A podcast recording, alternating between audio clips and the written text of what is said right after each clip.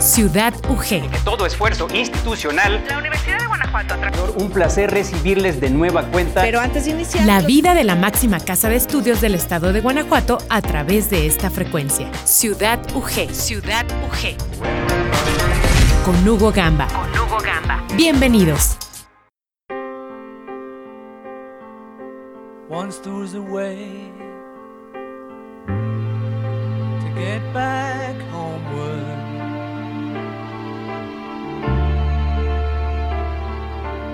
Once there was a way to get back home. Sleep, pretty darling, do not cry. And I will sing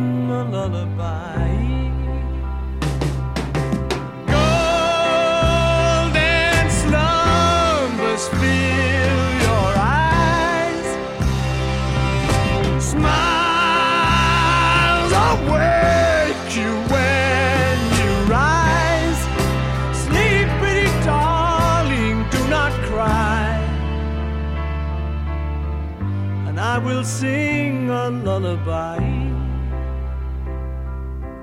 Once there was a way to get back homeward.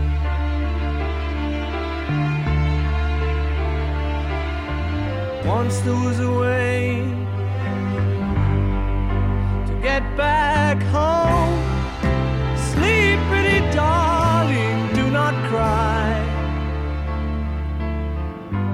Will sing a lullaby.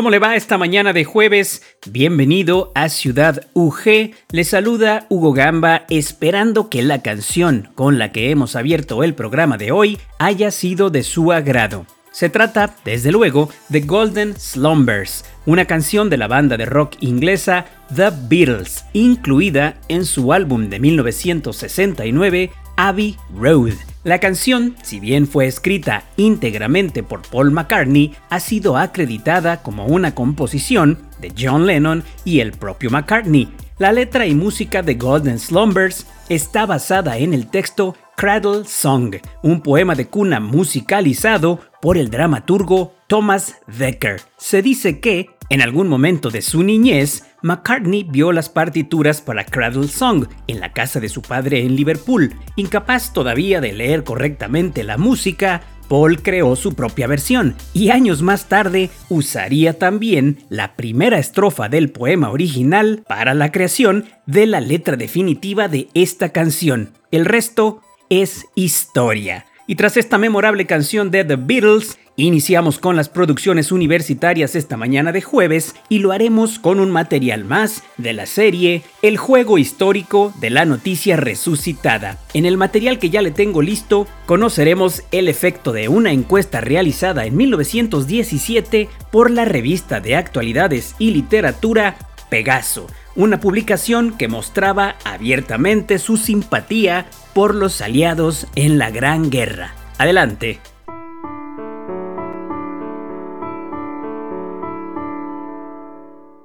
El juego histórico de la noticia resucitada. Reportes de un mundo en guerra. El impacto de la Gran Guerra en la de Gran. Guerra en la literatura.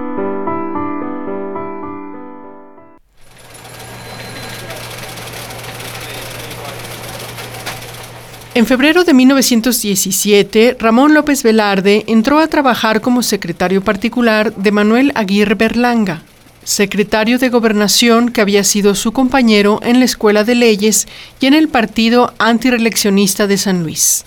Entre marzo y abril de este mismo año, codirigió con González Martínez y Efrén Rebolledo la revista de actualidades y literatura Pegaso. En ese tiempo hizo alguna explícita declaración sobre la guerra europea, declarando abiertamente su simpatía hacia los aliados. Según el sitio cervantesvirtual.com, López Velarde, sobre política interna, tuvo la prudencia de no pronunciarse, pero en sus escritos siguió defendiendo siempre que la esencia nacional de México, único factor para resistir la temida absorción estadounidense, era el catolicismo.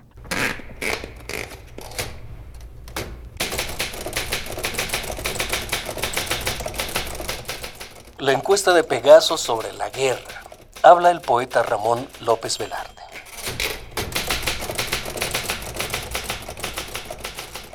El Kaiser, se ha dicho, pelea por libar de moscas y de polvo los hemisferios de la moral. Contra las culturas que se califican de decadentes, el Kaiser lleva el secreto de Dios para la modestia y la salud de la creación. El Kaiser, en su impedimenta, guarda la funda para la tierra y para el cielo. La obra de los siete días ganará el aspecto de un globo cautivo con funda de lona. No más barbarie moscovita, no más venalidad de Inglaterra, no más anticlericalismo francés. Regularidad mecánica, sensatez en la tribuna y en el hecho, disciplina en la conciencia y en el cinematógrafo. Mas suponiendo sincero al padre del príncipe con todos sus políticos y pensadores, es innegable que la tendencia alemana al orden implica un movimiento, no muy sagaz, contra la migaja de bienestar de los humanos. Inténtase sustituir una desgracia varia con una desgracia monótona, constituir para los intereses morales, intelectuales y materiales una compañía de seguros en que la fe misma, que traslada los montes e incendia el caos, se reparta en acciones al portador. Si muchos no quieren ser accionistas es porque les gusta vivir sin vida.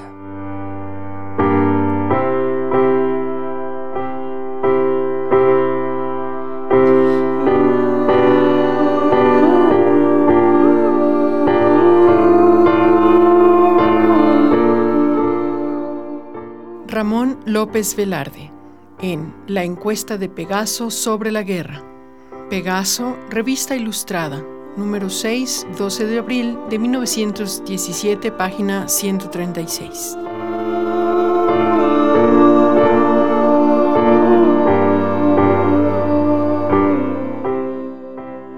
El juego histórico de la noticia resucitada. Investigación histórica Anuar Jalife. Locución Miguel Ángel Martínez y Rosa Marta Pontón. Realización y producción Rosa Marta Pontón. Esta es una producción de Radio Universidad de Guanajuato en colaboración con el Departamento de Letras Hispánicas de la División de Ciencias Sociales y Humanidades, Campus Guanajuato. A 50 años de la culminación de la lucha independentista, solo dos presidentes habían logrado terminar su mandato, Guadalupe Victoria y Benito Juárez. Radio Universidad de Guanajuato. Aquí estamos de regreso con usted y antes de pasar a la segunda recomendación musical de esta mañana, le invito una vez más a que descargue la aplicación del Sistema de Radio, Televisión e Hipermedia de la Universidad de Guanajuato. La puede encontrar para cualquier sistema operativo con el nombre de Radio ITV Ahora sí es momento de escuchar al príncipe de las tinieblas, Ozzy Osbourne, y su canción Old LA Tonight, una balada poderosa que formó parte del disco de 1995 Osmosis, un álbum que mucha gente pensó que nunca existiría, ya que después del lanzamiento del álbum No More Tears en 1991, Osbourne anunció que se retiraría de la música. Sin embargo, regresó con Osmosis en 1995. El lanzamiento de este álbum recibió críticas mixtas, pero su pegada comercial fue muy buena. Tal fue el éxito que a la fecha el álbum ha sido certificado con doble platino por la venta de más de 3 millones de copias. De 1995 le dejo ahora con Ozzy Osbourne y su canción Old LA tonight.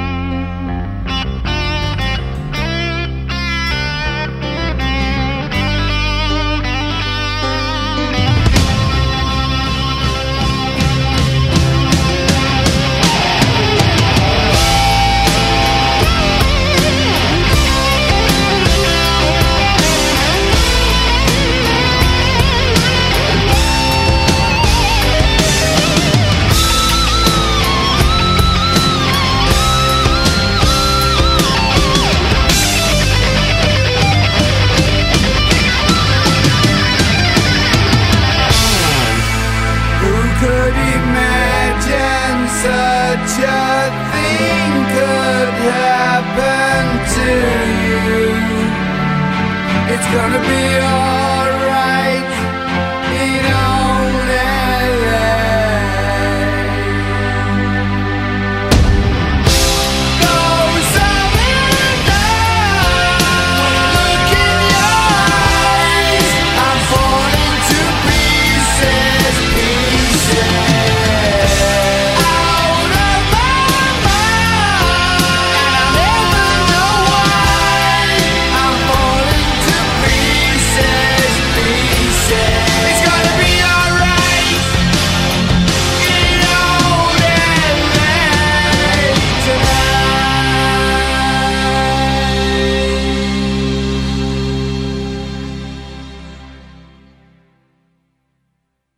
Gracias por continuar en sintonía de Ciudad UG. Hoy es jueves y por ello ya está listo Enrique Arriola con su colaboración sobre los atletas de nuestra casa de estudios. Esta mañana Quique nos ha preparado una entrevista especial con René de la Fuente, entrenador del selectivo Abejas UG de fútbol soccer femenil y quien platicó con Enrique sobre los preparativos para enfrentar los distintos escenarios del periodo agosto-diciembre, con motivo desde luego de la contingencia sanitaria. Adelante, Quique, bienvenido. Muy buenos días, Hugo y amigos de Ciudad UG, nos da mucho gusto saludarlos, Enrique Arreola con todos ustedes y a partir de esta semana vamos a estar presentando en este espacio deportivo algunas entrevistas con distintos entrenadores de los equipos Abejas UG que tienen que enfrentarse a nuevas condiciones ante la contingencia sanitaria en la que nos encontramos ya desde hace varios meses. Y hoy vamos a presentarles lo que platicamos con René de la Fuente, quien es el entrenador del selectivo Abejas UG de fútbol soccer femenil.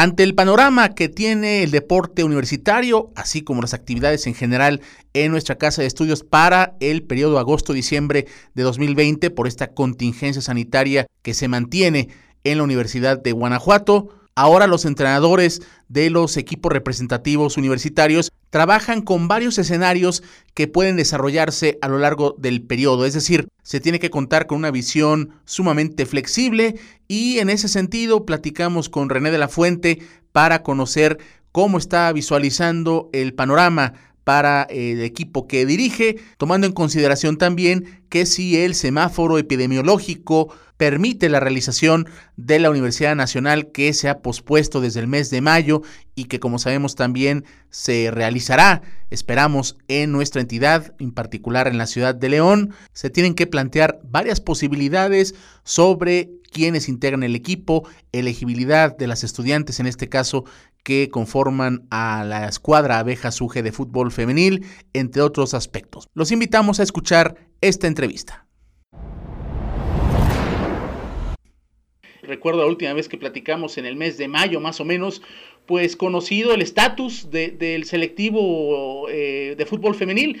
Pero bueno, ahora platicar sobre lo que se vendrá o lo que vemos como panorama para el periodo agosto-diciembre, sobre todo considerando, René, pues el, el anuncio ya de parte de, de, nuestra institución, de la Universidad de Guanajuato, en torno a que el semestre, hasta en tanto no haya seguridad para hacer actividades presenciales, se realizará todo de manera virtual. ¿Cómo les pega este, esta dinámica que pues complica todavía más el panorama que en su momento platicamos, ¿no?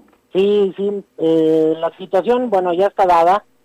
Eh, al hacerse virtual el, el próximo semestre, las actividades de extensión pues también quedan restringidas hasta que no se cuenten en, con las condiciones. Eh, en lo particular, eh, bueno, estábamos en espera de que la Universidad Nacional se reprogramara. Eh, de acuerdo a la...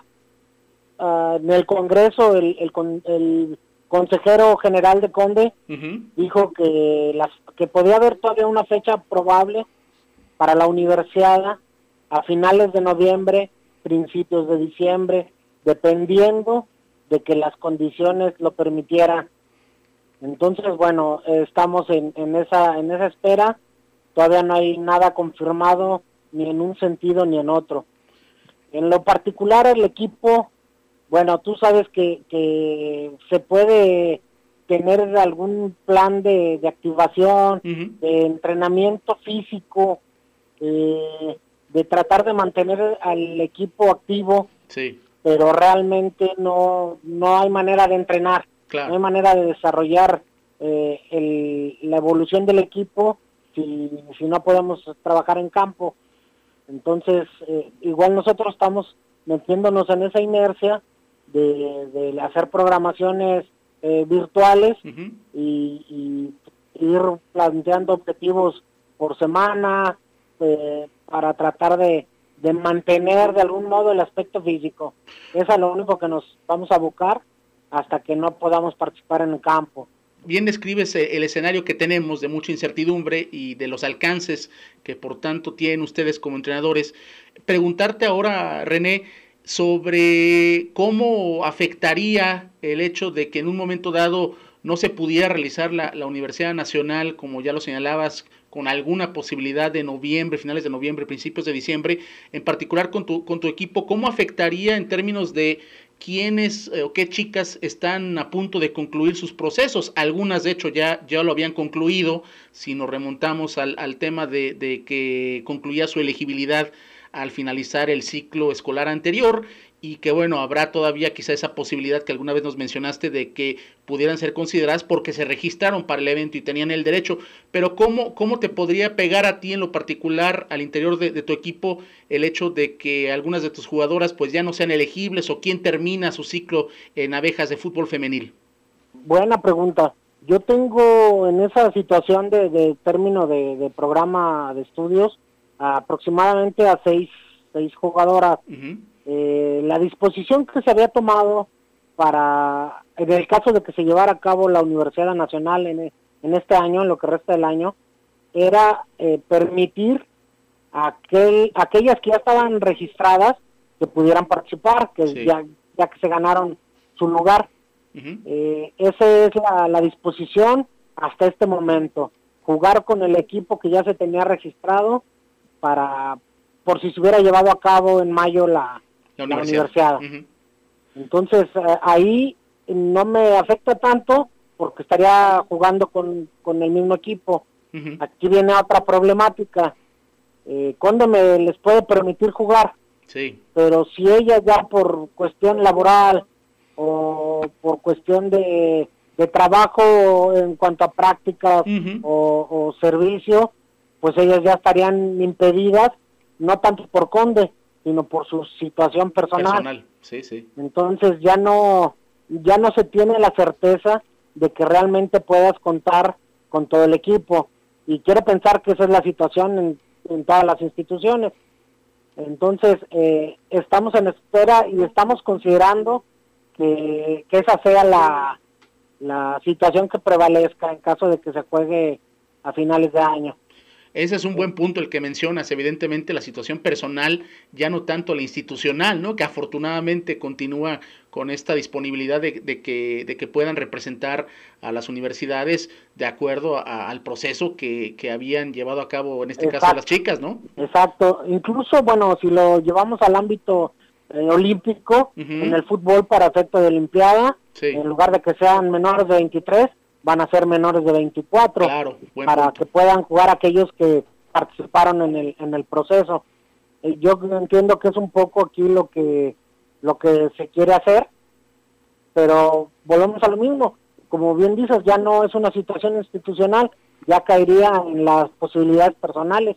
Veremos pues qué sucede con el equipo de fútbol soccer femenil Abejas UG y en las siguientes entregas, Hugo y amigos, estaremos presentando otras entrevistas con entrenadores de voleibol, así como de básquetbol de la Universidad de Guanajuato. Por lo pronto llegamos al final, agradecemos su atención y regresamos con Hugo Gamba a Ciudad UG. Muchas gracias y muy buen día.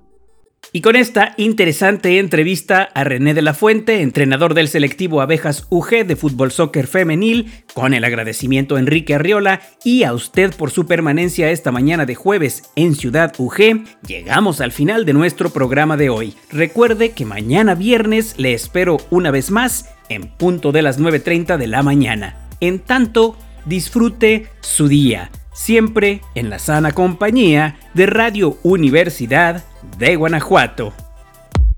Hasta aquí la emisión de hoy. Gracias por acompañarnos. Nos escuchamos en la próxima emisión de Ciudad UG. Ciudad UG. La vida de la máxima casa de estudios del estado de Guanajuato a través de esta frecuencia. Ciudad UG. Ciudad UG. Con Hugo Gamba. Hasta la próxima.